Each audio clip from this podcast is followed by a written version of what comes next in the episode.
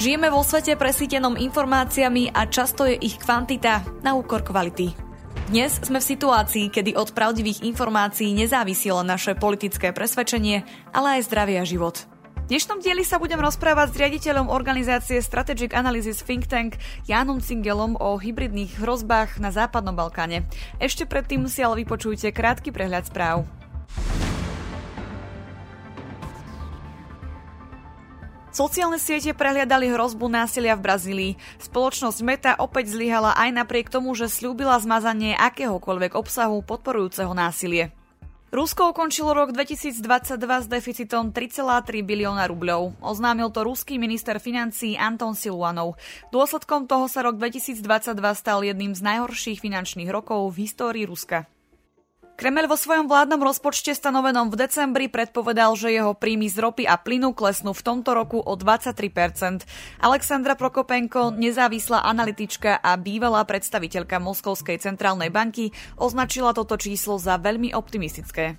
Izraeli do funkčného obdobia vstúpila nová zatiaľ najpravicovejšia a nábožensky najkonzervatívnejšia vláda na čele s Benjamínom Netanjuhom. Kritici koalície sa obávajú ohrozenia demokratických inštitúcií Izraela a dôsledkov bojovnejšieho postoja voči Palestíne. Fínsko testuje nové spôsoby, ako študentov učiť rozpoznať dezinformácie a propagandu. Fínsko sa dlhodobo umiestňuje na prvom mieste spomedzi 41 európskych krajín v odolnosti voči dezinformáciám.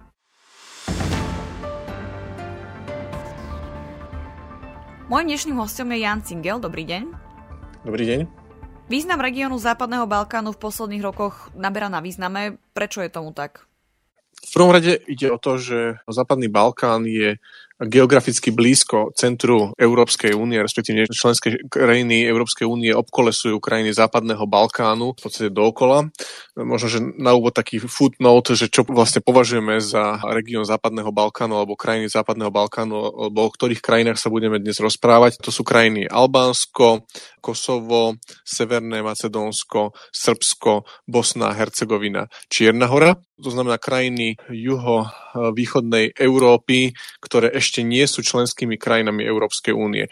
Pre tieto v podstate zaviedla Európska únia taký úzus, nazýva ich ako krajiny Západného Balkánu, to znamená krajiny, ktoré ešte nie sú v Európskej únie, ale očakáva sa ich vstup do Európskej únie v blízkej budúcnosti a teda primárne politiky zamerané na rozšírenie Európskej únie sa venujú práve im. Čiže prvotný taký ten význam toho regiónu je tá geografická blízkosť k centru Európy, to znamená Rakúsko, Nemecko, naša časť strednej Európy, čiže taký ten geostrategická pozícia tohto regiónu. Za druhé, práve to, že sa predpokladá, že tieto krajiny v blízkej budúcnosti vstúpia do Európskej únie a že mnohé z nich už otvorili prístupové rokovania, tak práve to ich robí zaujímavé aj z pohľadu pohľadu eh, iných krajín, pretože keď eh, napríklad eh, budeme sa o tom možno, že baviť trošku neskôr, ale keď Čína napríklad investuje do infraštruktúry v týchto krajinách, ktorú vybudovala, tak potenciálne táto infraštruktúra bude súčasťou Európskej únie o niekoľko rokov. Čiže je to taká, taká trošku investícia do budúcnosti. Čína je taký špecifický prípad, ale iní aktéry majú tam samozrejme iné spôsoby, akým sa snažia zvýšiť svoj vplyv v tomto regióne. Čiže dva také aspekty. Prvý, tá geografická blízkosť tomu jadru Európskej únie z pohľadu geografického. A druhý význam je ten, že ešte nie sú síce v Európskej únie, to znamená, nie sú tam možno niektoré také tie prísne pravidlá, ako, ktoré sa aplikujú na európsky trh, ale očakáva sa, že v blízkej budúcnosti môžu byť. Akí hráči majú v regióne záujmy? Možno v ňom hovoriť o strete záujmov Západu a štátov ako Rusko alebo Čína? Tak primárne v tomto regióne je aktívna práve Európska únia, respektíve krajiny Európskej únie sú zďaleka najväčšími investormi v tomto regióne taktiež sú hlavnými obchodnými partnermi všetkých týchto krajín Západného Balkánu. Až potom ďaleko, ďaleko za nimi sú hoci ktorí iní aktéri. A aj tí ďalší aktéri, ktorí sú tam, sú tam aktívni a ktorí tam investujú alebo majú tam nejaké obchodné styky, tak uh, ide predovšetkým o ďalších hráčov z tzv. globálneho západu, Spojené štáty a Veľkú Britániu. Až potom ďaleko za nimi, z pohľadu teraz toho ekonomického samozrejme, prichádzajú tie autokracie, ktoré ste aj vyspomenuli, to znamená Rusko a Čína, ktoré sa tam snažia presadiť svoj, svoj vplyv. A potom tam máme ešte ďalších aktérov, ktorých pôsobenie je možné hodnotiť tak trochu ambivalentne. Sem zaradíme predovšetkým Turecko, krajiny Perského zálivu a Irán. Tieto krajiny majú tiež určité záujmy v tomto regióne. Tieto záujmy sa snažia presadzovať určitým spôsobom. Pri mnohých tých spôsobov, ktorým si ten vplyv snažia región Západného Balkánu zvýšiť alebo, alebo presadiť, tak ten či už hraničí s hybridnými hrozbami alebo hybridným pôsobením v regióne, alebo sú to už vyslovene taktiky alebo metódy hybridného pôsobenia v tomto regióne. Čiže toto určite platí pri, pri napríklad v prípade Turecka a, alebo aj v prípade, v prípade Iránu. Budeme sa o tom možno že baviť aj trochu neskôr. Čo sa týka tých štandardných alebo väčších hráčov, ako je Rusko a Čína, tak tie si v podstate presadzujú tie svoje záujmy z pohľadu jednak geostrategického, to je v prípade Ruska, a v prípade Číny taktiež geostrategický záujem, ale dosahovaný prostredníctvom ekonomických vzťahov, respektívne investícií do špecifických projektov, predovšetkým infraštruktúrnych projektov, prípadne projektov, ktoré sa týkajú energetickej infraštruktúry, toto bolo aj v prípade Ruska v minulosti, keď Rusko investovalo do niektorých spoločností, kľúčových energetických spoločností v regióne, napríklad v Srbsku. V súčasnosti Rusko už skôr využíva iné metódy ovplyvňovania, a to skôr dezinformácie, propagandu, prípadne priame aktivity, čiže taký ten presadzovanie toho vplyvu zo strany Ruska je také priamejšie a využívajú aj silové nástroje. Ako ovplyvnila situáciu v regióne vojna na Ukrajine? Jedným slovom by sa dalo povedať významne, ale samozrejme to rozvinieme. Čiže ja by som nazval vojnu na Ukrajine, respektíve dopad tej vojny na Ukrajine v regióne Západného Balkánu, ako by to bola taká ozvučná skriňa mnohých rozporov a mnohých polarizácií, ktoré už v regióne existovali ale ruská invázia na Ukrajinu tieto rozpory a tieto, túto, tieto polarizácie ešte zosilnila.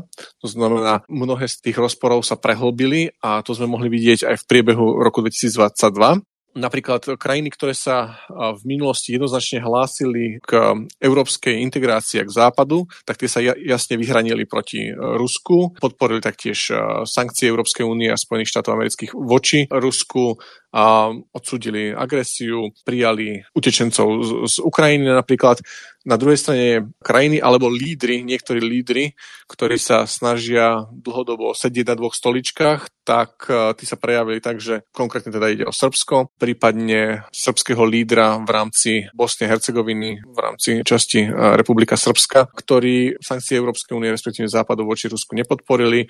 Srbsko je aktuálne jediná krajina na západ od Bieloruska, Ruska, ktorá neaplikuje, v Európe samozrejme, neaplikuje sankcie proti Rusku. Sice inváziu Ruska na Ukrajiny formálne odsudila vo forme rezolúcie Bezpečnostnej rady OSN, pridali sa k tej rezolúcii, ale samotné sankcie nepodporili.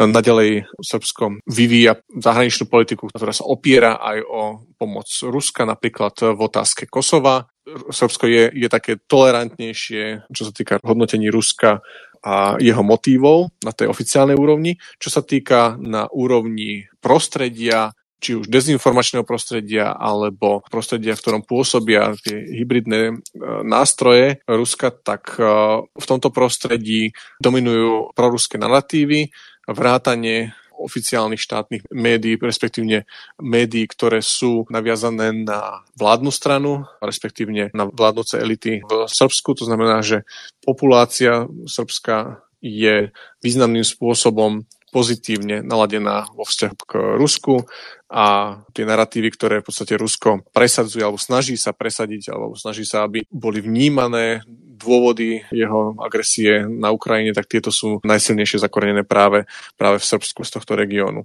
Zo strany srbského vedenia ide taký čiastočný oportunizmus, keďže Srbsko očakáva, že od Ruska, že bude v Bezpečnostnej rade OSN aj naďalej blokovať vstup Kosova, to znamená, že ten, ten základný rozpor, ktorý som spomínal aj na začiatku tohto vstupu, tak ide o konflikt v Kosove, ktorý sa taktiež v priebehu roku 2022 prehlbil.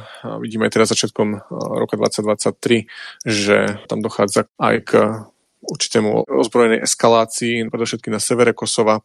Čiže situácia je tam nepokojná a Srbsko využíva alebo sa opiera o tú podporu politickú alebo diplomatickú podporu Ruska v Bezpečnostnej rade, aby Kosovo sa nemohlo stať členom Bezpečnostnej rady a teda nezískalo nejaký štatút uznanej krajiny. V čom sa líši prístup Kremľa a Pekingu? Na čo možno cieľia? Uh-huh. Uh, opäť by sa dalo tak zjednodušene povedať, že vo všetkom. Zatiaľ, čo v tom geopolitickom zmysle slova ide im o taký politický mocenský vplyv v tomto regióne obidvom hráčom, ale každý sa to snaží dosiahnuť iným spôsobom.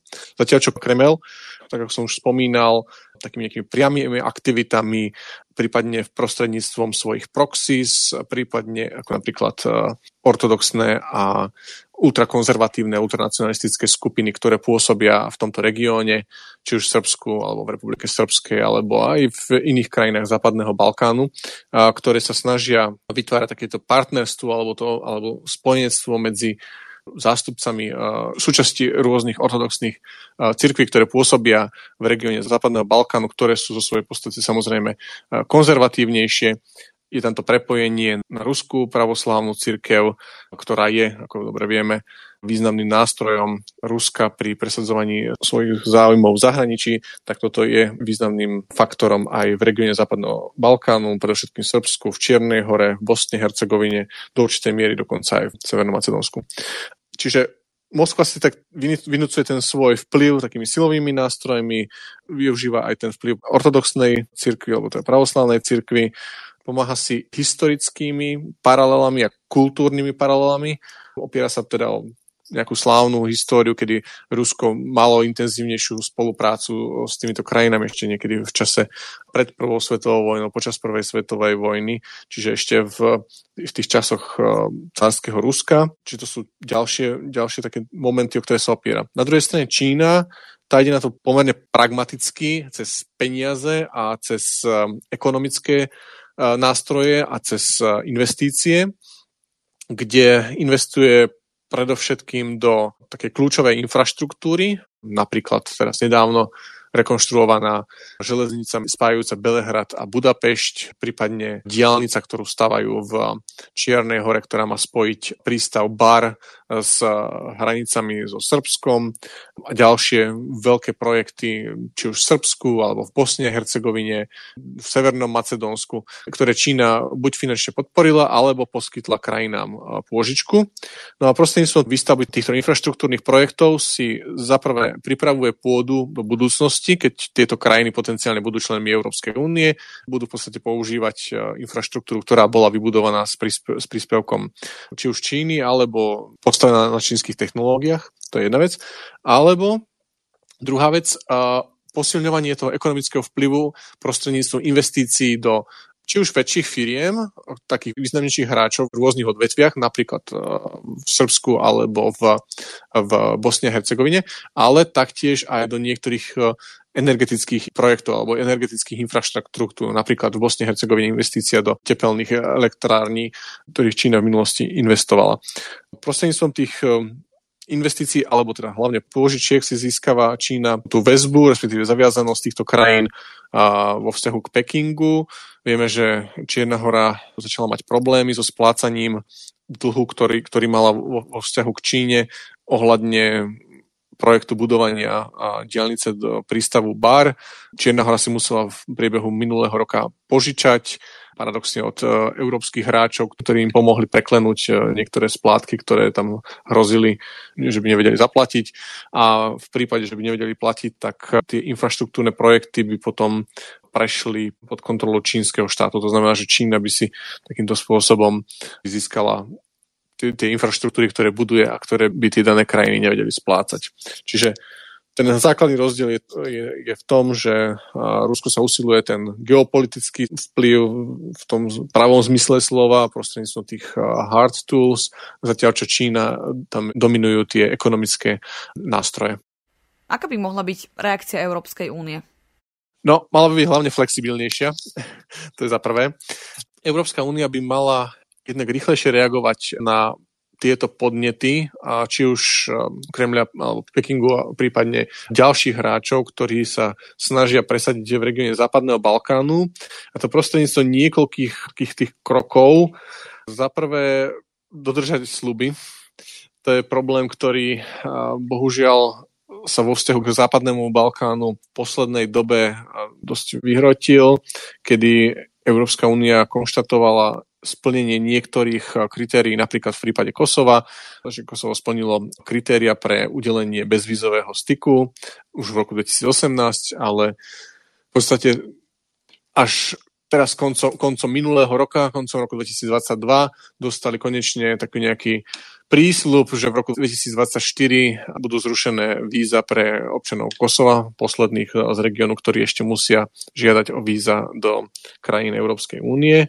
Čiže to bolo také long overdue, jak sa hovorí, dlho slubované, no nedodržané. Ďalším takýmto slubom bol kandidátsky štatút pre Bosnu a Hercegovinu. Vieme, že tam sa to tiež e, koncom minulého roka trochu pohlo dopredu. Čiže to, čo Európska únia v nejakých tých hodnotiacich správach prislúbi tým krajinám Západného Balkánu, tak to by mala čím skôr dodržať, to je za prvé. No a za druhé, urýchliť vnútorné zmeny v samotnej Európskej únie, ktoré by umožnili rozširovanie, pretože ako vieme, aktuálne téma rozširovania Európskej únie je v podstate zaseknutá na jednom bode.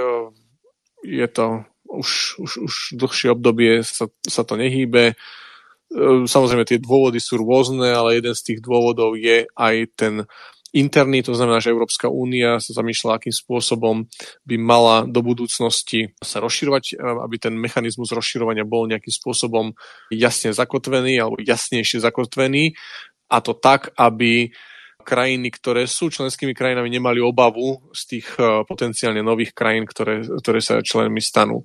Čiže zatiaľ sa, zatiaľ sa tu krútime v takom trochu začarovanom kruhu, čiže je potrebné si spraviť domácu úlohu aj u nás na našom dvore, akým spôsobom chceme vidieť tú Európsku úniu, aby sa rozširovala. To je za prvé.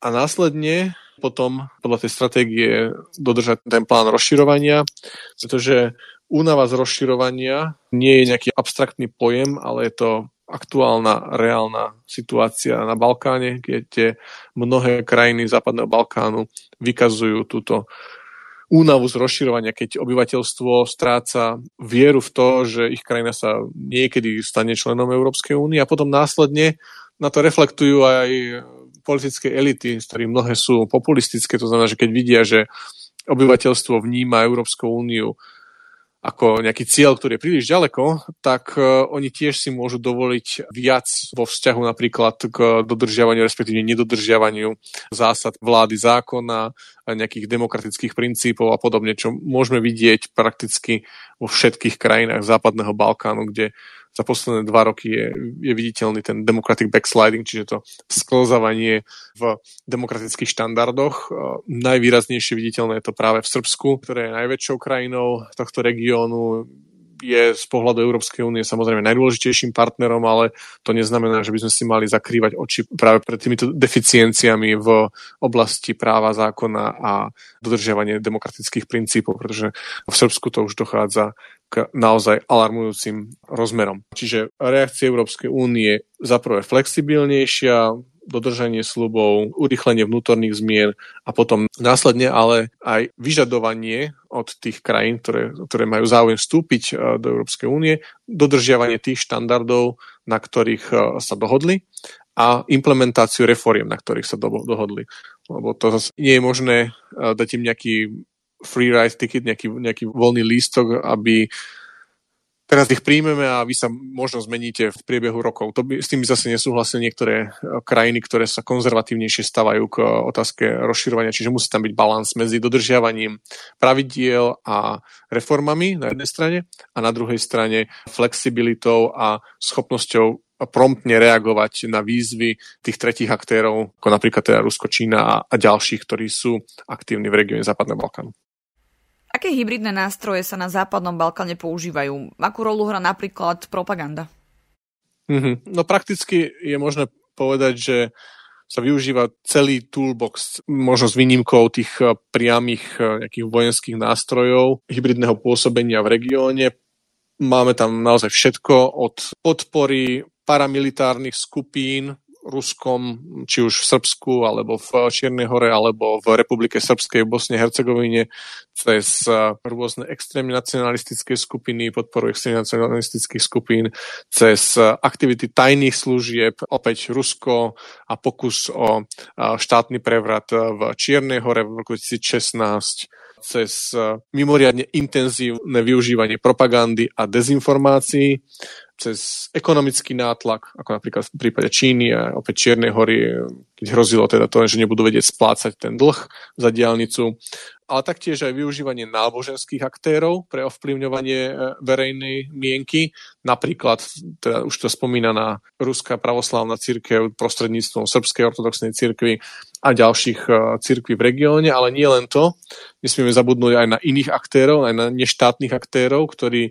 hybridným spôsobom pôsobia v regióne Západného Balkánu taktiež a to bolo v minulosti predovšetkým Daesh a ďalšie extrémistické islamistické skupiny, ktoré rekrutovali svojich bojovníkov aj v krajinách Západného Balkánu, čiže títo tiež využívali propagandu, dezinformácie aj v online priestore v týchto krajinách. No a potom taktiež jeden z nástrojov, ktorý je možné sledovať predovšetkým v posledných mesiacoch, to sú kybernetické útoky.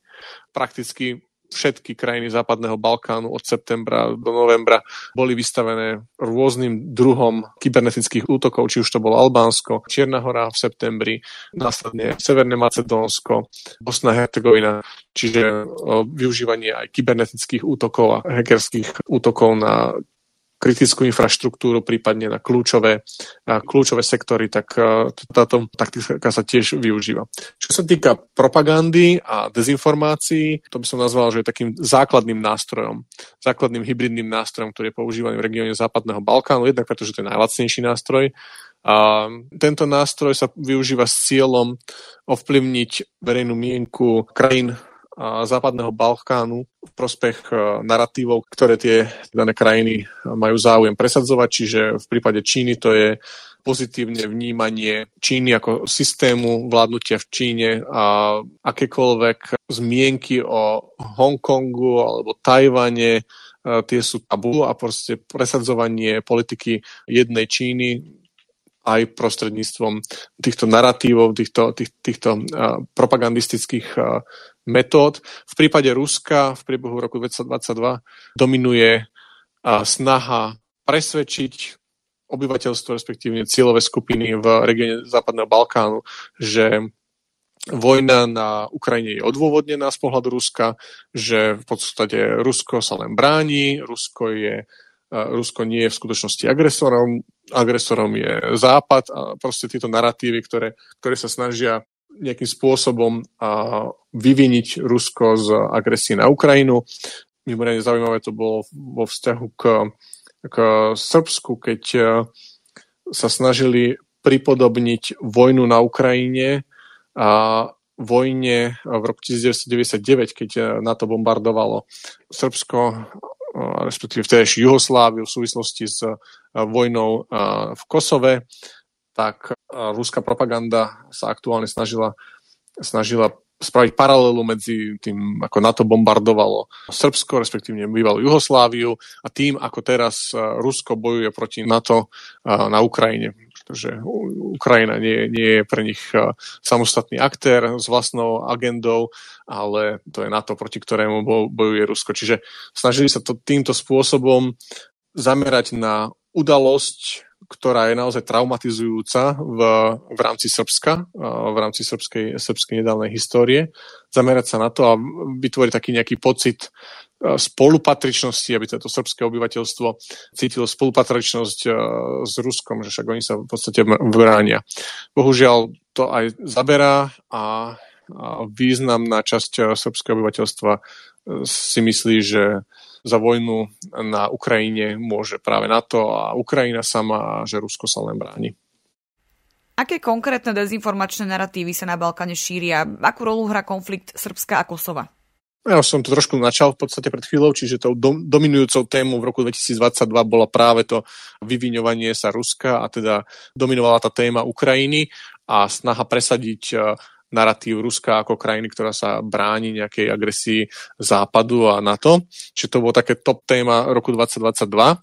A čo sa týka Srbska a Kosova, to je taký tradičnejší dezinfonarratív, ktorý dominoval už aj v minulosti stále je prítomný a stále je dôležitý. E, a to z toho dôvodu, že Srbsko využíva túto, túto tému pre mobilizáciu vlastného obyvateľstva, aby odmietlo akúkoľvek zmenu vo vzťahu ku Kosovu, čo sme mali možnosť vidieť aj v priebehu posledných dvoch mesiacov, keď e, sa situácia vyhrotila ohľadne implementácie dohody o evidenčných číslach e, vozidiel, tá, tá, tá zanlivo banálna alebo byrokratická téma v podstate eskalovala až do násilnosti na, v severnej časti Kosova, kde tam ešte srbské obyvateľstvo zriadovalo barikády a dokonca aj boli použité strelné zbranie, boli tam aj zranení ľudia, dokonca aj dieťa.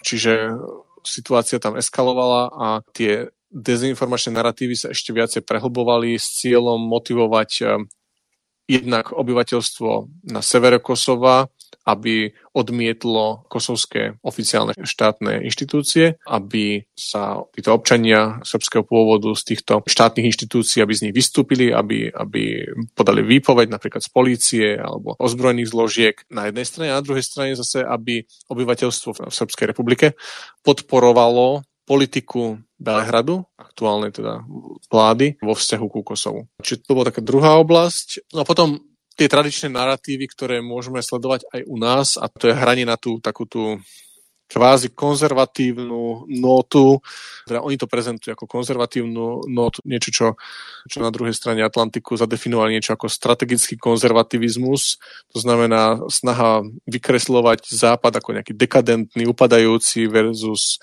tradičné ortodoxné hodnoty, ktoré presadzuje Rusko a využíva na šírenie týchto narratívov alebo na posilňovanie týchto narratívov aj teda tú srbskú ortodoxnú církev, respektívne ďalšie církvy v regióne Západného Balkánu. Čiže to, to bol ďalšia taká významný narratív, ktorý do značnej miery ovplyvňuje vnímanie Západu a Európskej únie obyvateľstvom Západného Balkánu.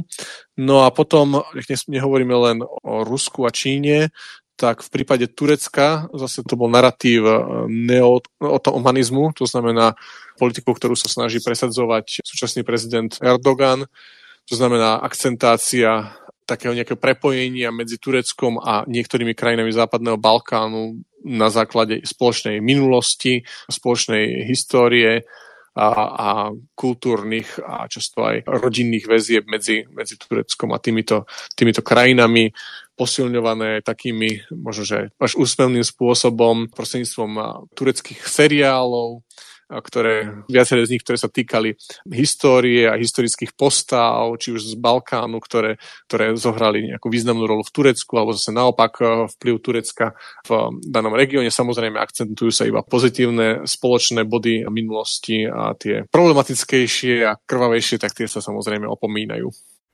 O čom vypoveda spustenie vysielania Russia Today v Srbčine?